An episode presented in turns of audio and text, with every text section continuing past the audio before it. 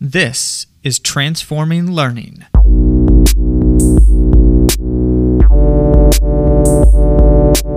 In the TL podcast, we share conversations with teachers about classroom strategies that elevate teaching and learning. If you hear a helpful idea, let us know by sharing the episode or leaving a review on iTunes. We are at CBD Consulting on social media. And don't hesitate to connect with us directly or browse our other resources at cbdconsulting.com slash elevateedu. From everyone here at Communications by Design, we hope you enjoy.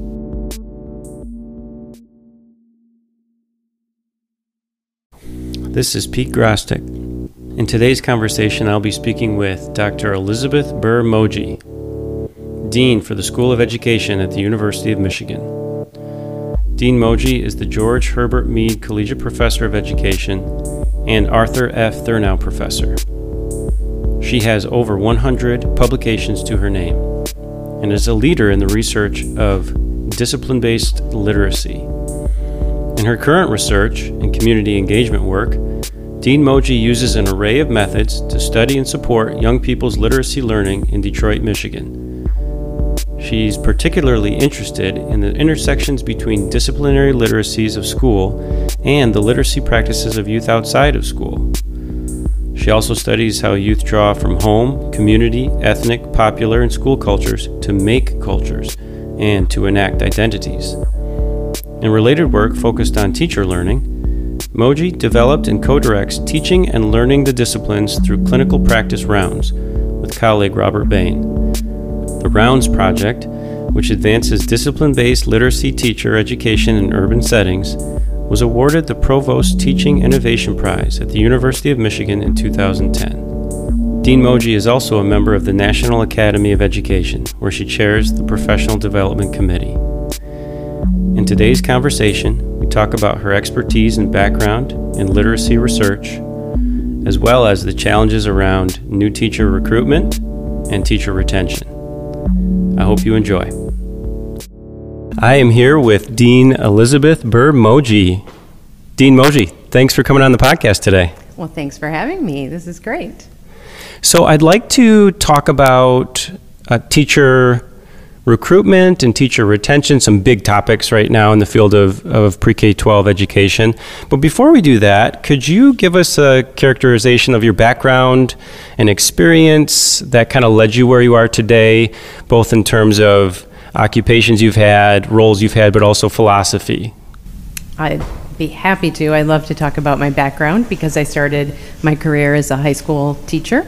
I taught history and political science and biology. I was a drama director after school. I was the cheerleading coach. I even drove a school bus uh, to take the cheerleaders and the, the drama kids around town. So um, I had lots of great experiences working with young people in the classroom and outside the classroom that led me to recognize the need to teach the whole child to understand the whole child um, and to motivate the whole child. So um, my work really led me to ask questions about um, why kids weren't learning the way I wanted them to learn, and to start to look at myself, my own teaching practice, and also look at the context uh, for teaching and learning and the purposes for teaching and learning. And that led me into, um, oddly enough, the study of literacy. Because one of the things I struggled with was engaging young people in reading and writing texts that related to their disciplinary learning. And as I struggled, initially I thought it was about them and their motivation. But as I followed them through many different contexts, you know, being on the school bus with them, um, you know, working with them after school in play practice, I started to see that they actually were really strong readers and writers as long as they cared about what they were reading and writing. And that's what I mean by having to look at myself and my own practice and ask really hard questions about why should someone read this historical text? And what am I doing to help them read it and to motivate them to read it instead of expecting them to come into the classroom motivated. So that led me uh, actually into graduate study in literacy, language, and culture to really understand the relationships among um, people's motivation and abilities or skills um, in reading and writing, uh, and their cultural backgrounds, their language knowledge, um, the ways they use language in many different contexts. And I got so intrigued by what I was learning and learned so much that was valuable for improving my teaching that I decided to uh, go after a, a, PhD in literacy, language, and culture and did all kinds of research in school classrooms. Um, my, my very first study ever was in a high school French classroom, studying the literacy practices associated with learning French. But then I moved to studying a high school chemistry classroom. So my interest was in um, how the context and the subject matter actually changes the way um, young people might engage with the literacy practices and the literacy demands of the subject. And then also how the teachers of those subjects really scaffolded kids' understanding and also their motivation. Um, so that's that's what I've been doing for a long time, about 30 plus years. Um, really trying to understand how teachers and students can work together, um, how teachers can better understand who their students are, educate the whole child, understand their cultural backgrounds, and bring those to bear on their learning to improve instruction. So, currently, Elizabeth, what are some areas of interest? How, is, how has that kind of developed, that background, into maybe more specific or different areas of interest for you right now? So, I've been doing um, all my research in Detroit for the last 21 years. Um, and I've studied young people, again, as they move in and out of school, um, you know, in their uh, sort of play activities, if you will, um, and also in various classrooms. So, science classrooms, English classrooms, history classrooms, to really understand who they are as people and who they are as readers and writers, and then what that means for learning in that subject area. I also have been working with teachers to help them improve their instruction and also with uh, teaching candidates, so teaching interns in our teacher education program to help them learn how to teach more effectively before they enter the classroom. Um, my current research is actually focused on children, young people, learning um, the literacy practices of engineering. Now, that might sound you know, like it came out of left field, but the next generation science standards, mm-hmm. national science standards, which um, have been adopted in, in various ways across different states. In the state of Michigan, um, there's a version of those standards called the Michigan Science Standards. Those standards demand that teachers teach engineering concepts K 12, but nobody has actually prepared teachers to teach engineering. Mm-hmm. So some of the work we're doing is actually trying to um, support teachers by developing curricula and developing different kinds of pedagogical practices to help them teach engineering to young people. We partner with the College of Engineering and we're running a program. Uh, we're doing it right now after school and summer school, but we're about to launch in two different schools, one in Detroit and one um, in Washtenaw County.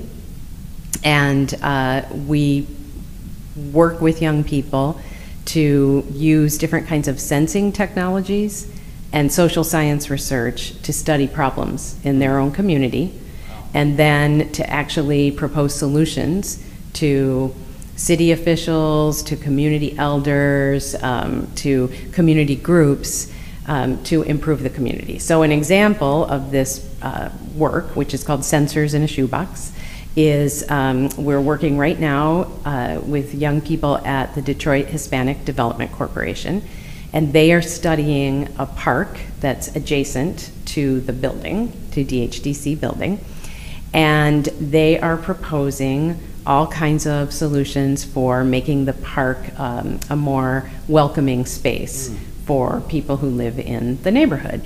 And one of the solutions is to build more seating in the, um, in the park. And so they're partnering with a group called Sit On It Detroit, who builds benches from reclaimed wood from blighted homes that have been uh, torn down. So the youth designed in, uh, in collaboration with the Sit On It Detroit leader, um, designed a bench. It's going to be a smart bench. It'll have a sensor installed in it, and they will. Um, they, they've actually decorated the bench, so they put art on it, um, and they will actually be monitoring how many people use the bench and at what times of day. And it's a portable bench, so they can actually move it to different parts of the park. So that's just an example of um, the kinds of work that we're doing with young people. And this goes back to what I was talking about um, in regard to motivation. Instead of saying, everybody needs to learn engineering, we're going to do this set of engineering exercises and you all are going to practice your math and you're all going to learn how to write you know engineering code we're actually engaging them in projects that require them to use mathematics to use literacy to learn about the code that is employed in building these sensors to track the data to make presentations to city officials it's called place-based and project-based education. And we now have, uh, after four iterations where we studied what worked and what didn't work, we now have a curriculum that we want to put into place in schools.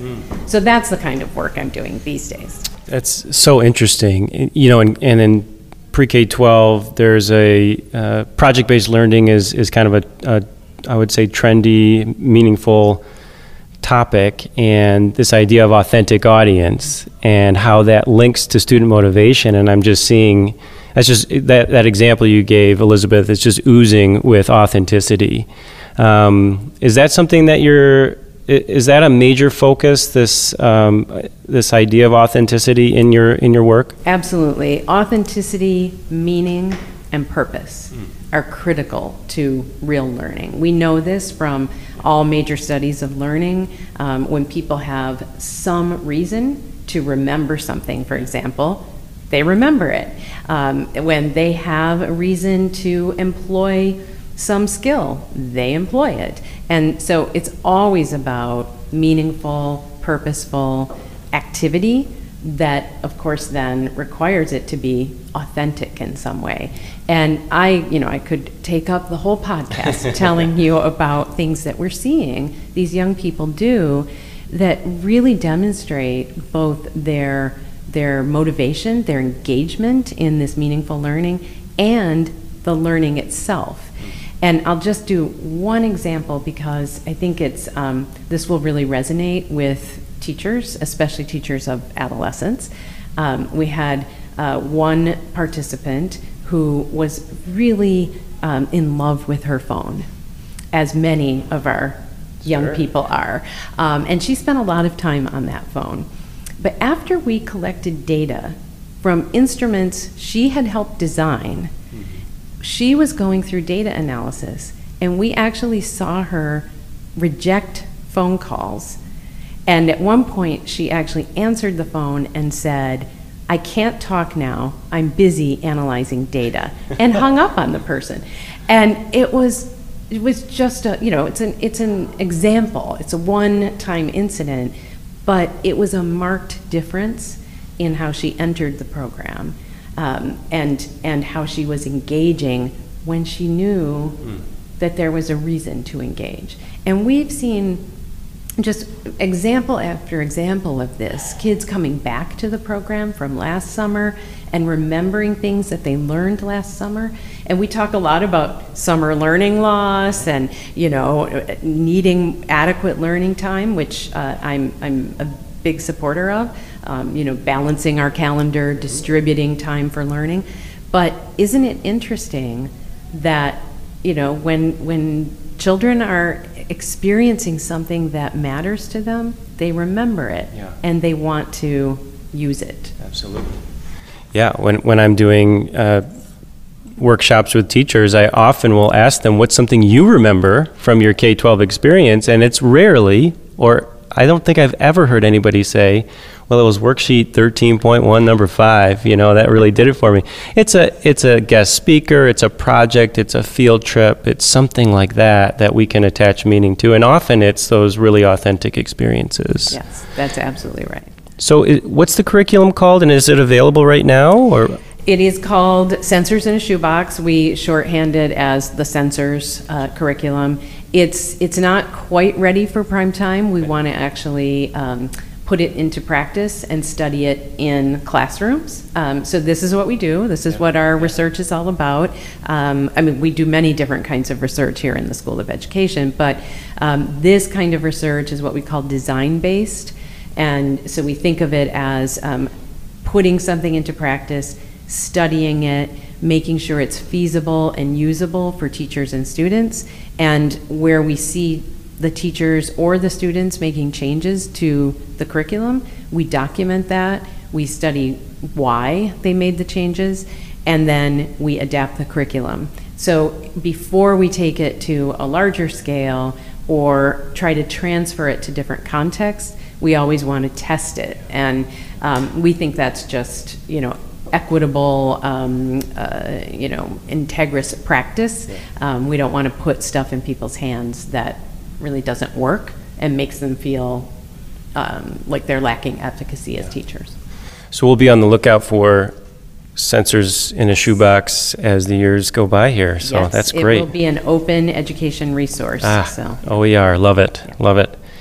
So you are the dean of the School of Education at the University of Michigan, which is amazing. And you became an interim, I understand, in the summer of 2016, and then um, full time. Well, I'm sure it was full time as as the interim, but appointed in early 2017. Can you talk a little bit about your day to day as dean? How how have things shifted for you now that you're the the dean of the School of Education?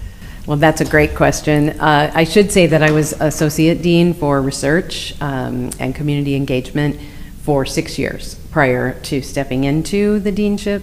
So uh, some of the changes are um, not as noticeable as they would have been had I gone from being a regular faculty member teaching and doing my own research and working with students to um, being dean. Um, I would say the day to day um, differences, a lot more meetings, uh, lots and lots of meetings, um, lots of opportunity to interact with amazing people. I think that's one of the most exciting things about the job. Um, getting to spend a lot of time with my faculty, with students at all levels. Um, you know, when you're a faculty member, you know, you tend to focus on the students you're teaching at the moment. And of course, um, you know, graduate students who are uh, working on a PhD, um, you know, we have one-on-one relationships with them. Um, but when you're the dean, you know, everyone is your student, um, every student, that is. Um, and so it's, it's really exciting to meet all these different people doing amazing things here for very different reasons um, and to, you know, be as supportive as possible. Um, we also have a pretty major initiative focused on diversity, inclusion, justice, and equity. We refer to it as DIJE, which is a Spanish word, um, but it's also the acronym diversity, inclusion, justice, and equity. Um, the Spanish word means I said or I told, and we are using that as our sort of um, guiding mantra for thinking about speaking up and speaking out and taking a stand, um, telling our stories, trying to live together as um, human beings who are all dedicated to the same purpose, and that is improving education in our society, but doing it in a way that is really just and equitable um, so that we can make a more just and equitable education system. Could you speak a little bit about the, the School of Education here at the University of Michigan? What makes it unique in your mind? What makes it um, a little bit different than maybe some other schools of ed? Uh, well, I would say one of the reasons that we are unique is that we have an incredible faculty. Um, we have a faculty absolutely dedicated to our mission, which is to improve education practice, policy, and the context of teaching and learning to serve the mission, I guess, or the vision of uh, producing civically engaged children, youth, and adults for a diverse, democratic, and inclusive society. So we're all about that mission, and every faculty member, every staff member, and I believe every student, because they've chosen to come here, is, is really laser focused on that mission and that vision. So what does that look like in practice? You know, we have faculty members who do work like I described as uh, my work, right? We're out in schools, we're um, doing research on curriculum and on pedagogical practice so that we can actually contribute to that practice. We do research that's large scale database analysis to try to tell, uh, you know, stories of. Um, equity and justice so that we're making sure that you know, the, the different kinds of practices are serving everyone fairly. Um, we do research that's about teacher education. So we actually study how people learn to teach. Mm. So not actually, we study teaching as well, but this is how people learn to teach and how we can be more effective mm. teacher educators. Um, that's a critical dimension of our practice.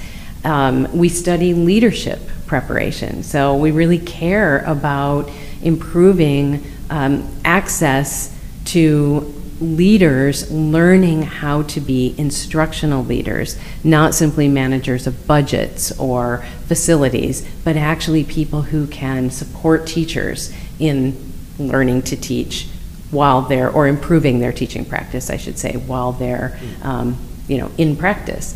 We study um, young people and their learning. So that's an, another part of my research. Um, so I'm, I'm doing work on the Sensors curriculum in part to build curricula, but also to better understand who young people are. So we have a, a whole host of faculty members who follow youth throughout, actually throughout the world, and study the civic engagement of youth, um, the, the out of school learning of young people, the cultural practices of those young people, and all of that work contributes to that mission I talked about, our, our DIJE mission of really trying to make practice better so that we can have a just and equitable society.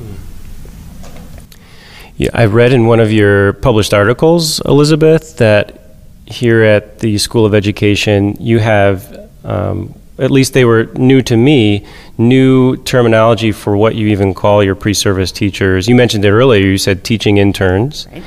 And uh, what I would have referred to as a collaborating teacher in a school, you call attending teachers.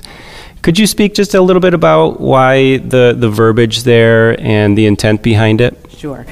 Um, it's a great question. So we, um, across our programs, we use slightly different terms. Some people use mentor teachers, and some of us use attending teachers. Um, in, in either case, we really wanted to shift from the idea of cooperating or collaborating teacher because we actually want the teachers to do more than cooperate or collaborate. We want them to participate with us in teacher education. Um, what do we mean by that? You know, mentoring, um, offering real guidance to these young teachers and ensuring that they are learning to be the best teachers possible. Um, we, in the secondary teacher education program, chose the language of attending teachers because we've been studying medical education and have been really persuaded by the idea that, um, you know, attending physicians actually attend to the practice of their uh, interns and residents just as much as they're attending to patient care. Um, we think there's value in that shift to thinking about attending to both child learning and new teacher learning. And so that's why we made that shift. you given an example in one of your articles about this idea that we kind of let the mistakes happen we have in the past and then we just debrief on them later. And I love the analogy with the medical profession. An attending physician would never let an intern make a mistake in terms of healthcare and then debrief later, they would step in. And that's kind of what you're advocating for in that article. That's absolutely right. In fact, um, in, in some of our work with our attending teacher corps, we work on intervening. We work on learning how to intervene in a way that doesn't make the intern feel bad or feel disrespected, but actually is in the service of improving practice. And um, you know, we we go into classrooms with our interns and do that kind of intervention work with them, and have had incredible experiences.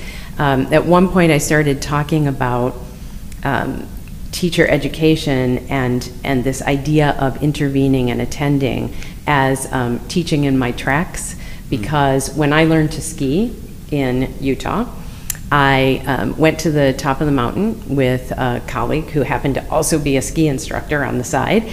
And he told me a few things about how the mountain works. You know, it slopes more than one way. Um, and so, you know, a few, few little tips. And then he said, um, I'm going to ski down the mountain and you're going to ski in my tracks. Mm. And I have to say that I had tried to learn to ski many times before. And by the time I was at the bottom of that mountain, I knew how to ski. Wow. And it was because I was forced to move the way he was moving by skiing in his tracks. It was it was a profound experience. And when we work in classrooms with our teaching interns, and we intervene in really gentle ways that are really part of the instruction, we find that they can then teach in our tracks mm-hmm. because they can just pick up. So, a great example was um, uh, an instance where uh, we, we send our interns out in cohorts, and um, so there were three uh, interns in a classroom, and they wanted to launch a discussion, and they launched it by saying, So, what do you guys think? So I can see the look on your face, mm-hmm. all right, and you know what happened. Everybody sort of sat in silence. And then um, I think they followed with a question something like, um, Were there any words you didn't know? Because they had just done a reading. So the discussion was of a, of a text. And silence. And then one of them said, Okay, well, now get this worksheet out. And I said, Oh, wait, wait, wait, wait. Can I just ask a question? And I asked something very simple like, When do you think this article was written? And everybody started talking. Mm-hmm. And it was just a moment of, I asked the question in a, in a way that invited a response, and I asked a question that people could answer. And they started talking, and then the interns stepped right in, in my tracks, and picked up the discussion. So they saw it. They didn't have to wait and look at a video later or even talk about it in the abstract if there mm-hmm. were no video and say, oh, yeah, that's what we should have done. They could see it and then they could um, repair. Mm. And we just think that's critical. Mm-hmm. So, lingering a bit on the School of Education, what would you say the mission of the school is, and, and how would you say you're kind of fulfilling that or working to fulfill that mission here? Um, so, having learned from you the way to talk about mission and vision, I would say our vision is that we're all about helping to prepare civically engaged children, youth, and adults to contribute to a diverse, democratic, and inclusive society. Our mission is to improve education practice in the ways I just talked about, and not just teacher practice, but also leadership practice.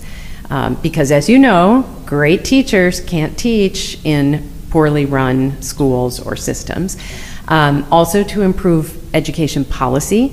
Um, we really work hard on, um, you know, studying the effects of policy. We have a number of researchers who do those large-scale analyses to look at the effects of policy and then um, to really work on improving the context of teaching and learning. So again, it, you know, we can work hard on um, learning to be great teachers, but if the contexts are just incredibly challenging, and of course, context goes beyond the classroom. Context can be, um, you know, children living with enormous amounts of stress Right. and anxiety, and, and you know, lots of people are talking about how that's on the on the rise. Or context can be living in poverty. There there are many ways that those contexts can shape what happens in a classroom, and so we work on that as well. So shifting a bit, Elizabeth, to your work again with literacy. I know you, you discuss context often in literacy and this idea of you know discipline-based literacy. Could you give us a, an idea from your point of view? What's the status, or what's the um, uh, yeah, what's the status of literacy education right now in Michigan or the United States in general? Well, I, I think um, literacy education is at risk. Um, I think that we know a lot about how to teach children to read and to write. We know less about how to do it on a large scale, um, less about how to help teachers when they're actually in classrooms um, with large groups of children who might be experiencing some of the challenges of varying contexts um, that I spoke about a moment ago. Um, we need to work on that, and we need to work on translating that into curricula that are meaningful and um, purposeful. Um, we have a lot of work focused on children learning discrete skills in literacy in the service of helping them learn to read or to write. And those skills matter enormously. So that work should be happening, but we need to tie it to meaning and to purpose. So we see a lot of drill, um, especially at the lower grades, and lots of push for um, what people think is fluency, um, but really often comes down to rapid reading, rapid word calling. And then we're surprised when children aren't able to really comprehend what they're reading. Mm-hmm. So we need a lot more attention to comprehension across the spectrum. At starting at pre-K, we need more attention to really integrated literacy learning. One of the biggest challenges we face in instruction is when people worry about achievement they decide to dedicate more time to reading instruction because they're worried about reading achievement. And that's great, but not if the reading instruction is content free.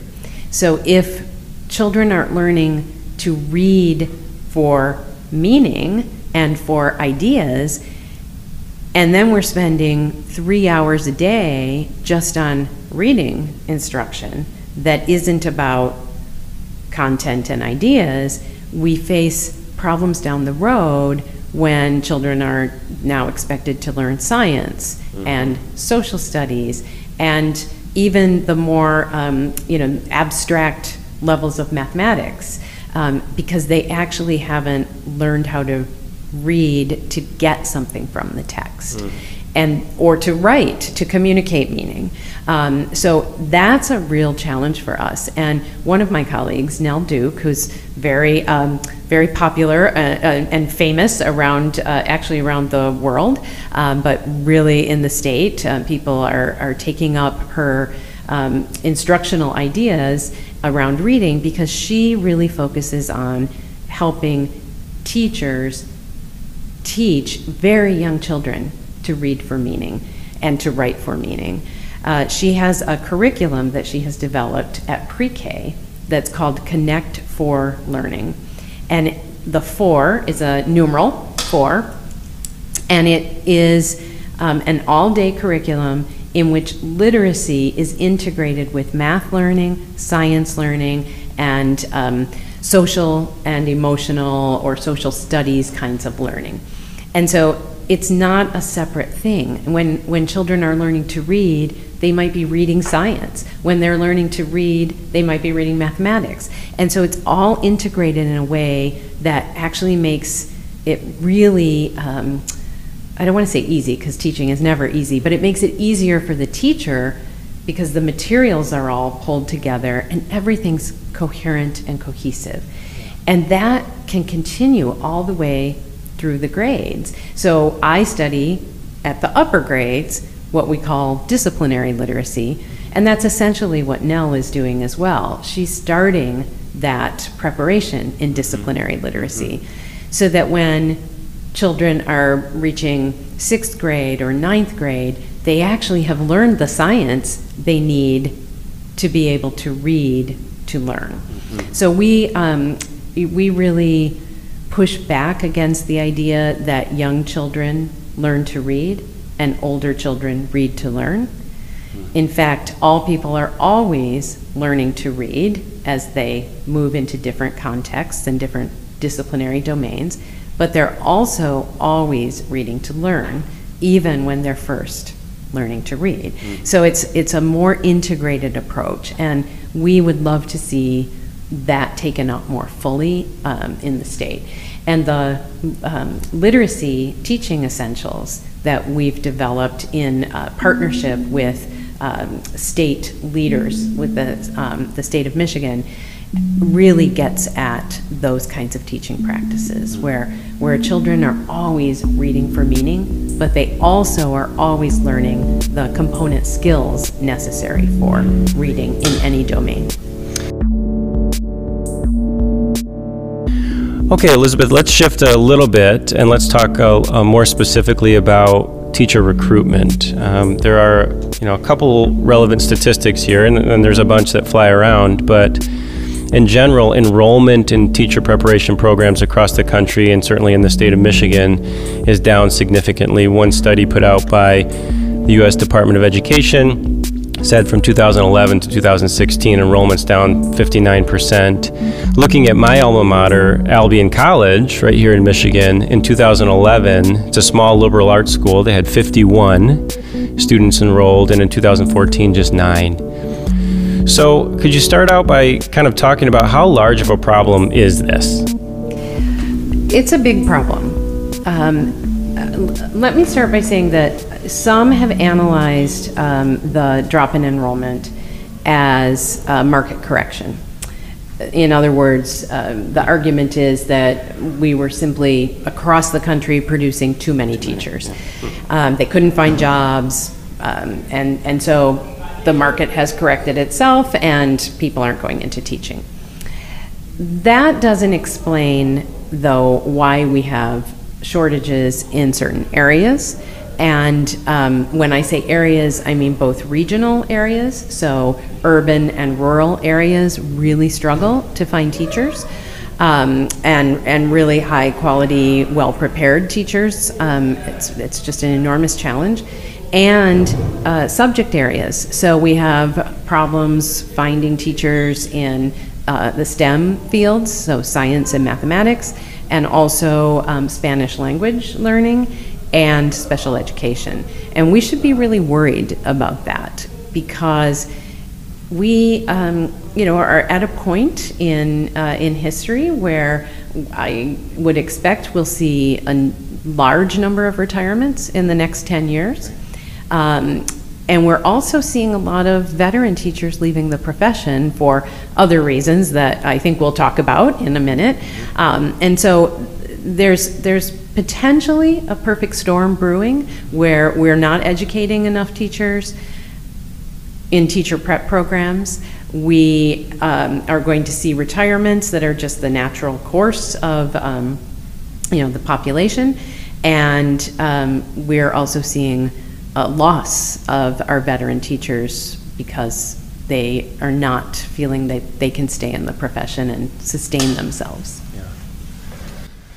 So it's a it's a major problem. It's a major challenge. Could you talk a little bit about what the School of Education here at U of M is doing to begin to combat that problem? Absolutely. Um, I should start by saying we our, our enrollment dropped by about forty percent in the last say 12 years. Um, but right now, we're, we're seeing a leveling off. So we aren't seeing continued losses. And that's in part due to some of our efforts to recruit differently. Um, you know, in the past, we probably didn't have to recruit as, um, as uh, diligently because we had so many applicants. Um, so we're we're really looking at um, getting out across campus more um, to be able to recruit and really inform young people about the power of teaching, the power of the profession. Um, we are recruiting from community colleges as well. Um, we really see possibilities there for expanding our, our teacher corps. Um, we're also trying to diversify um, our teaching corps. The teaching profession is predominantly white and middle class. Um, and we would really like to see a broader range of individuals in the profession because we think a broader range of people can teach a broader range of children. Um, and so we're working in partnership with um, all different kinds of outreach programs. We're exploring grow your own programs, which means partnering with a school system or even an individual school and encouraging young people, um, say at middle school, because you really need to start, you know, young to get kids thinking about professions, um, to to start thinking about teaching as a, a really powerful, valid profession that is all about changing the world and um, making a difference. So. Um, with really uh, robust grow your own programs. It usually involves, usually around ninth grade, starting to bring kids to campus and providing summer experiences. And as um, you know, they go throughout their high school years, getting them more and more invested in the experience of teaching, and then uh, having a pathway um, for them into into the university. Now that's super interesting to me. So this grow your own program. So you're partnering with individual districts, Elizabeth, and is that how that works? And do, do you seek them out? Or are they seeking you out? How does that work? Um, both. We it, we are partnering with districts. Uh, it usually has to happen at the district level, um, but it might be with an individual uh, school um, because it, it can be hard to be multiple places. Um, we're a small school of education, so you know we have to focus our energy, um, and it, it, goes in both directions. We are approaching our partners. We have um, some very long-term partnerships already in place. One with Ann Arbor Public Schools and one with Detroit Public Schools Community District. Um, so those are, are some obvious places that we would consider, um, you know, developing these full-on grow your own programs. We're not there yet. Um, we we want to be there because we think it could really be a game changer yeah. on all levels because it will help us diversify, but it will also um, really help energize the profession. Mm-hmm, mm-hmm. Teacher rec- recruitment is one kind of aspect, but completion is another. And there's data about even the small number of, of uh, folks that are enrolling aren't necessarily completing at the rates they used to be. So I'm wondering if you could speak a little bit about what a um, a prospective teacher at the School of Education at U of M kind of goes through and how you nurture those folks um, to completion. So um, that's a great question. We have uh, several different programs, so that's important to say um, at the outset because it's a little. They, they each have some, um, you know, slight differences. Uh, but I'll just give a global characterization. Um, our interns begin typically in their junior year uh, if they're undergraduates. Um, we also have a Master of Arts plus certification program. Those individuals are usually uh, career changers or um, people who got a degree and decided, you know, sort of too late that they wanted to be teachers, too late to go through the undergraduate program, and so now they're coming for a master's. Um, so they're a you know bit older, um, and of course they have a bachelor's degree. They all begin immediately in the field.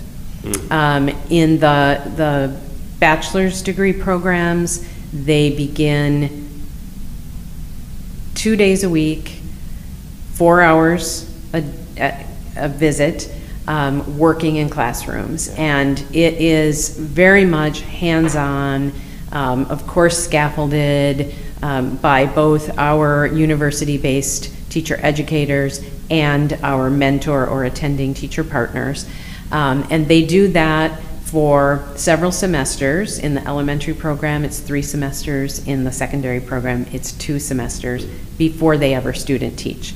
Student teaching is all day, every day, and we find that our interns are able to move very quickly into the independent teaching role. Now, obviously, there's still a teacher educator visiting them on a regular basis and a mentor or attending teacher in the classroom with them.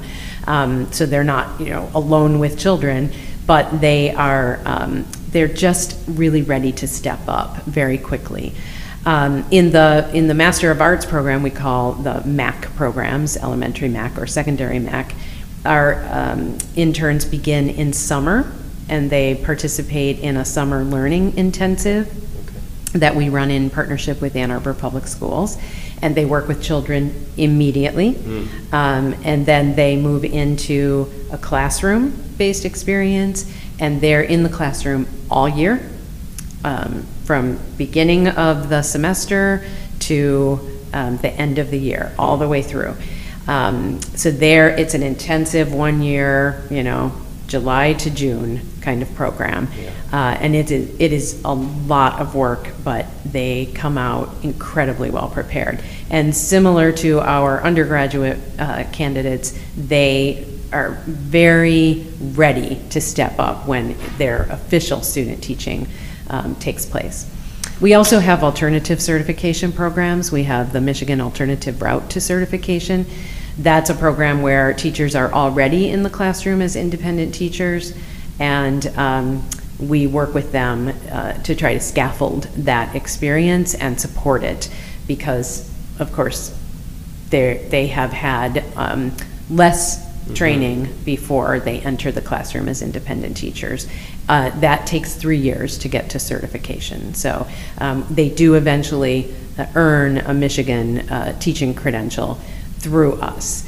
Um, the, the other part of the experience for all of these individuals is that we rely heavily on video records of practice. Mm. So we spend a lot of time with our interns um, either filming them and using those videos, I'm, I'm hesitating because I use the word film and I'm not even sure it's actually film anymore these days. I don't, it's, you know, it's digital, so I'm never sure if I'm using the words correctly, but um, we use the video records to help them see their practice. So even though I said before, you know, we encourage our attendings and, and we ourselves, when we're present, intervene to intervene in the moment, we also make records of practice.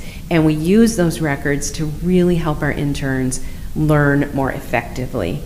Um, the, the sort of component moves of teaching. Mm-hmm. Sometimes, you know, really skilled teaching is, is invisible. That's why it's so skilled. Mm-hmm. And it's really hard to just learn by watching. Mm-hmm. And if you do, but you don't do it quite effectively, it can be hard to know how to improve that doing that practice unless you see someone else. I'll give an example. Um, one of my um, favorite teaching partners and tending teacher in our program is uh, a man by the name of Ross Dunbar, who teaches at Skyline High School. Shout out to Ross. And uh, he it has allowed us in the secondary program to um, film his teaching.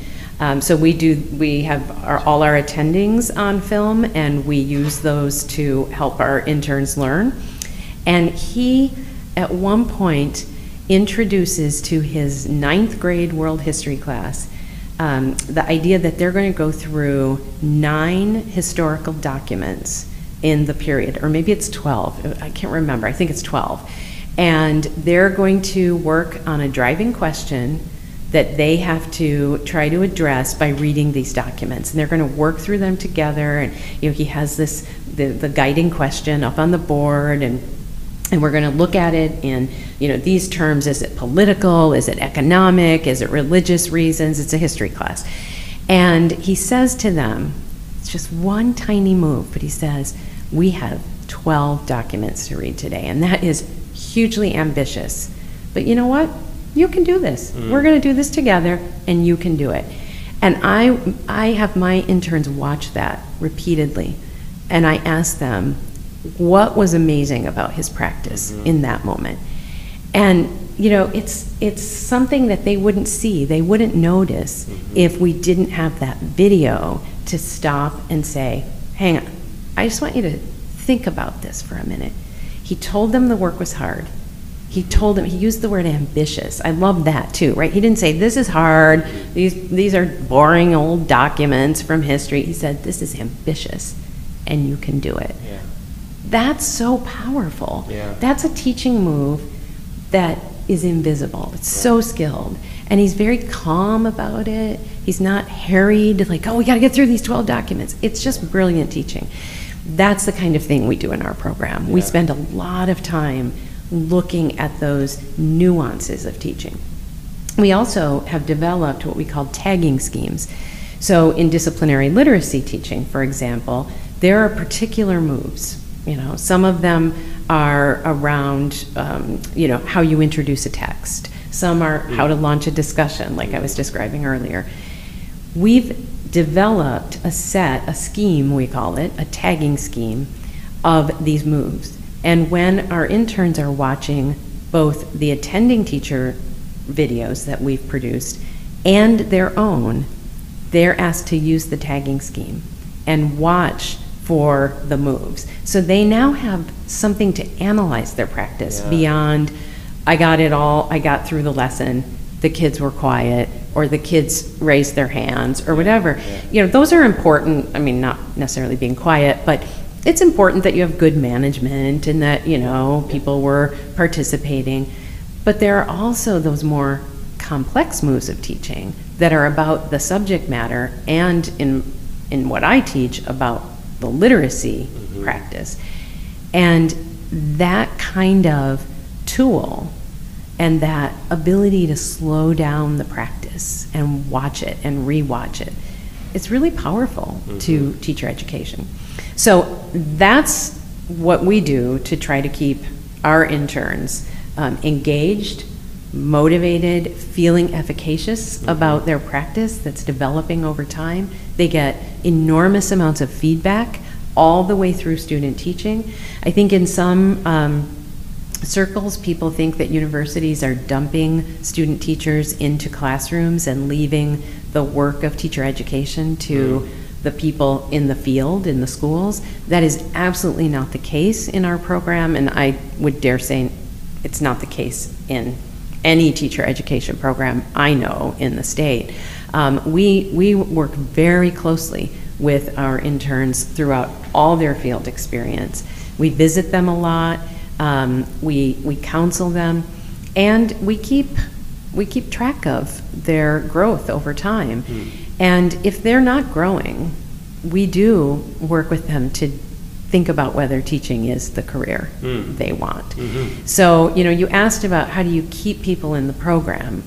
Well, we keep people in the program we believe will be really effective teachers. We counsel people who might want to engage in education in some way into other ways that they can serve the world through Yeah, education yeah. practice.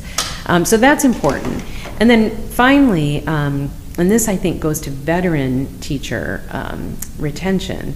So going beyond keeping them in our program, but now keeping them in the profession, um, we're working on a partnership to develop um, a teaching school, um, a space, a singular space, where we can continue with our graduates in their first years of practice. Excellent. We believe that they need that support um, in in really um, challenging environments. As I said before, you know it's hard even if you have all the tools for practice. Um, it's hard to make those tools work. Mhm. And we think that we have a responsibility to try to continue to support our young novice teachers once Yeah. they're once they're in practice. So we're developing a teacher residency program. Um, we're working right now on um, a location in the city of Detroit. And we are also um, in conversation with our colleagues here in Washtenaw County to think about how we can um, turn our existing really amazing, strong partnerships into something that functions like um, a teaching school, teaching residency, and continue to support our graduates. That's that's excellent. And be, maybe before we dive a little deeper into that, let's define the problem a bit. So, a great segue into teacher retention. Some studies show about one in 12 teachers across the country every year are leaving the profession. And that just gets worse when you look at those that have been teaching for five years or less, or those that have been teaching in high needs areas. So, um, that you spoke about earlier. Five years or less, some of the uh, studies show one in five are leaving, and so um, so it's a big problem. I mean, we talked about just getting people into teacher preparation programs is a problem but now they've completed, they've done that, and they've completed, and they're placed in in a district, and they're working, and they're leaving. And so, yeah, talk a little bit more about partnerships, but also maybe some other strategies that you think have some legs to to get teachers to kind of stay in the profession. Um, well, I think probably to talk about um, strategies that have legs, we should talk about the problems or the, the reasons that people are leaving. So, um, one reason I would say is lack of preparation. So if they are not well prepared, um, then you know they they don't feel efficacious, and who wants to stay in a job in which you don't feel efficacious? Um, some um, alternative certification programs are not intended to be long-term teaching programs. So the goal is not to stay in the profession; it's actually to have an experience of teaching and then take that experience into other uh, arenas of public policy making or of just of you know living um, and so we, we do have to acknowledge that some of the um, lack of retention is due to the fact that those programs are not meant to keep teachers in the profession. But those aren't the only um, reasons that people are leaving the profession, and especially at such um, incredibly high numbers. You know, back in the day, people stayed in the profession for 25, 30 years. Um, so there's got to be more than just the fact that we have these alternative uh, certification programs. So one is, of course, you know, the, the thing that everyone goes to immediately, and that is pay. Um, and it's not um, so much that teachers are not well paid. Uh, that is that is a problem. But teachers have always been paid at lower levels than other professions. It's that pay is um, has been stagnant for many years. So the lack of pay increases. Um, people who started in the profession making thirty-five thousand dollars and you know five years later are making thirty-eight thousand dollars. That's not sustainable so it's the it's the stagnation um, of, of pay. Uh, it's also the reduction of benefits and um, pen, pensions being one of those. And you know, people come down on various uh, sides on the pension question. It's just a reality that as um, different kinds of benefits that offset the low salary are reduced, we're going to see less people or fewer people wanting to go into the profession. But I think one of the biggest factors, and there's actually research uh, out of Michigan State University. Um, I hear Michigan State University is a pretty good place, uh, uh, and uh, they do some great research. And they um, have done a study, a, a group of people have done a study on teacher retention and found that the main reason teachers say they're leaving the profession, and this is especially um, veteran teachers, really, really strong, well prepared veteran teachers are leaving because they feel a lack of respect. They feel like they are not um, being given the opportunity to use their own professional judgment.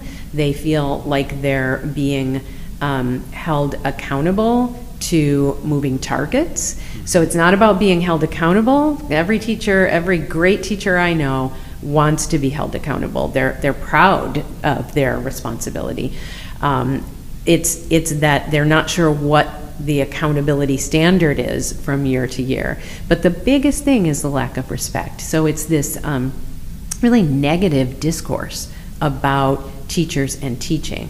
So that actually um, is something I should have mentioned before in um, in my response to your question about recruitment, because one of the things we're working on is a campaign to improve the the narrative about teaching, about the profession, um, to really try to push back on some media representations of teachers and teaching, to um, to ask people to think about how they got where they are, um, to think about who, what one profession is responsible actually for all other professions, right? Yeah. Um, to think about where we will be if we don't have a strong teaching force in this country. W- what will we do if we can't populate our schools, our classrooms with teachers? So, if we could really start to shift that conversation, I think it would both serve to recruit new teachers and keep our you know fabulous professionals in the classroom so that's work that you know we're trying to take on through various means social media campaigns Yeah. um, we're, we're filming um, a video uh, just getting people to talk about um, an important teacher or important teachers in their lives um, and to really try to to change the way we talk about uh, to teachers and not take them for granted um, but certainly not say negative things about Yeah. them What, Elizabeth, what do you think the um, average teacher who might be listening to this right now can do themselves? You know, I mean, you know, the School of Education at, at U of M um, feels like a big entity that can take some of this stuff on, but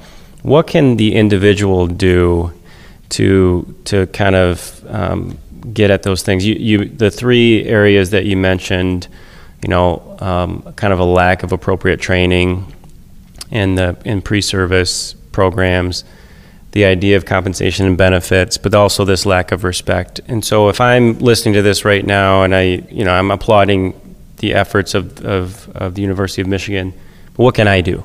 Right. Well, I think one great thing would be to talk to their to their students about teaching as a profession, as a career. It's interesting to me um, that I notice when there's career day, all different uh, professions are uh, brought in to speak to kids in schools. This is so Yeah. interesting, right? All sorts of professions are brought in, but teachers are not. Why? Because they're in the classroom. That's what we think to ourselves. Well, we don't need to talk about teaching. But of course, you know, kids think teachers are magical. We always used to joke when I was teaching high school that we thought they, they thought we froze at the like at the chalkboard at 3:30 Yeah. and then we just you know awakened at 7:30 when they walked in the door. Exactly. Yeah. So when they see you in the grocery store, they freak out, right? They don't know what to make of you. Why, why are you out of the school? And so I think thinking about career day as one opportunity, but not just career day, every day, Yeah. to be able to talk about the joy that this profession brings, the, the commitment that they've made, the education they needed. Um, I think all of those things would really help change the way people think about the profession. I think um, another thing would be if, if you have the opportunity to host an intern, take advantage of that opportunity and talk to the intern about why teaching is great. Because the interns need to hear that. It's, um, it's, it's easy to think, well, they've, they've already chosen this profession. But sometimes, honestly, what they hear is people being really discouraged by policies, um, by you know the constant churn. Oh, we have a new curriculum this year. You know, wonder what we'll have in two years. You know, it's uh, there are a lot of things that happen in systems that um, are really challenging. But thinking about how to bring um, future teachers into the the joy and power of teaching, I think, is critical. Um, I think another thing might be to really try to work on um, ideas for helping teachers kind of build a career ladder. Mm. And this this would require um, you know more than just um, our teaching colleagues, but also school leaders, district leaders, um, to really explore the idea of what it would mean to have teacher leaders, master teachers, and so on, and really differentiate those kinds of steps yeah. in the um, in the profession without requiring people to leave the classroom. Right. Right. So, I mean, obviously, leave the classroom maybe for part of the day, but be in someone else's classroom, yeah. scaffolding, being an attending teacher. Yeah. So, one of the things that we're thinking about in our teaching school is that those attending teachers will have time to be present in the classroom with the teaching residents and, of course, with our interns as well. And that we'll all be working in total collaboration to educate those young teachers. Mm-hmm. So seeing, seeing ourselves as um, as leaders, I think, is really important. But then also, that's a way that teachers can feel like um, they really are part of a profession, and that right. you know, if they want to stay in, they don't have to only be in this classroom yeah. teaching, you know, a new set of kids every year for the rest of their lives, that they actually can have yeah. leadership roles. I think that's really critical. I, if I'm not mistaken, um, Detroit Public Community School District has a, prog- a teacher leadership program that they're just starting, or they did last year. Yeah, to to to kind of get that ladder, exactly. that professional ladder going. And I would just add too, um, Luke Wilcox, uh, who's a graduate here and actually introduced me to you. So Michigan Teacher of the Year. Michigan Teacher of the Year. Shout out to Luke. He and I and Tracy Horodyski, another former Michigan Teacher of the Year, started a mastermind group and this, this idea of getting um, positive solution seeking individuals together. There are a lot of challenges in education. Um, and it's I think too easy to to get in a group and kind of commiserate a little bit, but to actually turn that into solution seeking behavior has been I can tell you from experience incredibly fulfilling and enriching. And I would I would venture to say, and this isn't burdened by research, but that uh, folks in a, setting like that are, are far less likely to leave the profession. Actually, it is um, it is burdened. I like that word, um, or bolstered by research. Uh, uh, former U of M faculty member Roger Goddard did uh, studies of teacher self-efficacy and found that in in systems where you know everything was about positive supports and making a difference, those teachers actually mm. felt a greater sense of efficacy and stayed in the profession longer. There's also some interesting, um, uh, I guess it's sort of collateral benefit from um, a program um, called One Goal, and it's a it's a program focused on getting kids to college. It's one goal, and they take um, they work with uh, school districts to take kids who are sort of in that average um, achievement range, and their entire goal is getting kids to college. And the collateral benefit is that the teachers who are part of that work are staying in the profession. Mm-hmm. This is I, I don't know the the research citation on that. It, that was something that some of the founders of One Goal shared with me, and I just thought this is yeah. awesome, yeah. right? This is evidence that when teachers feel like they're making a difference, yeah. they want to be part of this profession forever. I want to just um, let you know about uh, something that we're exploring and we think we're going to be starting. And so I want to use this as uh, an advance uh, notice to everyone, especially in your mastermind group. Um, we are exploring the idea of starting Michigan, the University of Michigan Teaching Fellows program, and it would be um, an application-based program for a small group of fellows every year to come together to work on a problem, um, find solutions, research-based solutions, write about it, um, share, you know, through blogs, um, podcasts um, with others what they're doing, um, and actually to do kind of action research, but you know, really collaborate with each other, and also to um, film themselves in practice so that we can start to use that and really start pulling people together to do professional development that can go beyond, um, you know, it's sort of the, the one shot, you know, keynote speaker who comes in, but actually engaging these incredible master teachers Yes. in professional development. Yes. So we're hoping to launch the program next year, and we are looking into ways that we can um, secure funding to be able to provide, you know, release time and, um, you know, just small amounts of money to bring people together and, you know, have food and Yeah. um, collaborative kinds of activities. So um, keep that in mind, and all the teachers who are out there listening to this, look for that application. That's wonderful. Yeah, we'll definitely be on the lookout for that. Elizabeth, I'm noticing that I've kind of uh, gone over on our time. You've been incredibly gracious with your time, and this has been a ton of fun for me. And just thank you so much for for uh, for doing this today. Where could people kind of follow you online and the work that's that's happening, both both you personally, but also the School of Education? Um, Well, first, let me say thank you. Uh, I always enjoy talking about teaching and learning and education, and, and you're just such a great uh, leader in the field, so I appreciate the opportunity. Um, Where can you find out about the School of Education? So uh, we have a Twitter feed. I don't know the, the technical lingo. My communications people will be embarrassed. Um, But uh, it's UMich Education. And I'm going to look at my notes just to make sure I said that right. Um, and I also am, um, yeah, UMich Education. I am at E L I A N M O 9.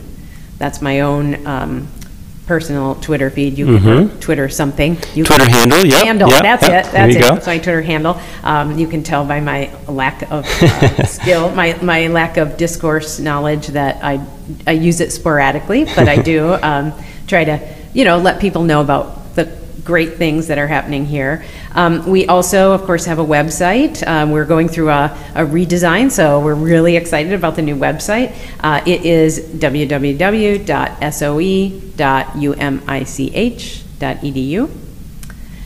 And I um, just uh, launched with my colleague Darin Stockdill uh, a disciplinary literacy um, uh, course. Um, it's all online.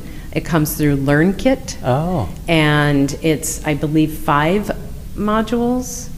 I think that's right, five modules. Um, it's really awesome because we have members of disciplines talking about their work and how they use reading and writing to advance their work and the different kinds of practices they engage in. And then, of course, we we teach strategies for um, engaging in disciplinary literacy teaching. We also have um, a MOOC, uh, a series of five MOOCs. I have to say this correctly. Again, you can see, even though I teach new media and new literacies, um, the digital uh, is is not my uh, strength. But the the MOOC, which stands for Massive Online Open Course, uh, is is actually something that, when taken together, uh, you can receive a MicroMasters certificate from the University of Michigan. Um, the MOOCs themselves are all completely free. And if you want the certificate per MOOC, um, it's something like $199 per MOOC, and then the last capstone course is $299. That $1,100 total bill um, then accords a person the MicroMaster certificate from Michigan, and it's on leading educational improvement and innovation. So it's um, all improvement science. It's really designed for instructional leaders, for principals and superintendents, and um, we're also um, suggesting that school board members might like Oh, to take yeah. it Yeah. because it's all about systems improvement. Yeah. Um, and then if a person gets the MicroMaster certificate and is admitted to the University of Michigan School of Education master's program, they will have 12 credits of master's degree work already completed. So it's kind of um, a great way Yeah. to pursue a master's degree at the University of Michigan School of Education. Um, we have, it- it's in all different areas, urban pedagogy, um, educational leadership, teaching and learning, and new media and new literacies. Um, and 12 credits through this MicroMaster certificate for only $1,100. It's Excellent. pretty, pretty cool. But what we're most proud of is it's free to everyone. So Mm-hmm. anyone who wants to take it can take it. And we like the idea that um, we're sort of democratizing Yeah. access to, Yeah. to this kind of knowledge. So we're proud of ourselves for that. Well, Elizabeth, I'll be sure to to link all of these: the Twitter handle, the websites, the online course, the MOOCs. We'll link all of that in our show notes. So, as you know, the listeners hopefully aren't driving in the car right now. We're trying to write all this down. They can go back to our show notes and get all of the the relevant information. So, Great. thank you so much for joining us today, Elizabeth. It's been a pleasure. Thank you. Same for me. Take care.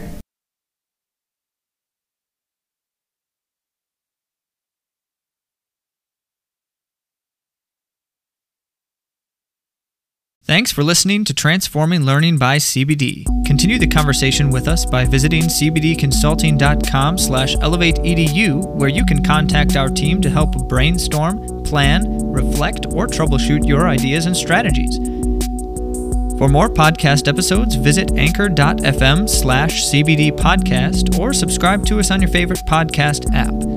Help us get the word out by leaving a review and rating on your podcast app, as well as sharing on your favorite social media platform. Tag at CBD Consulting, and we'll be sure to respond.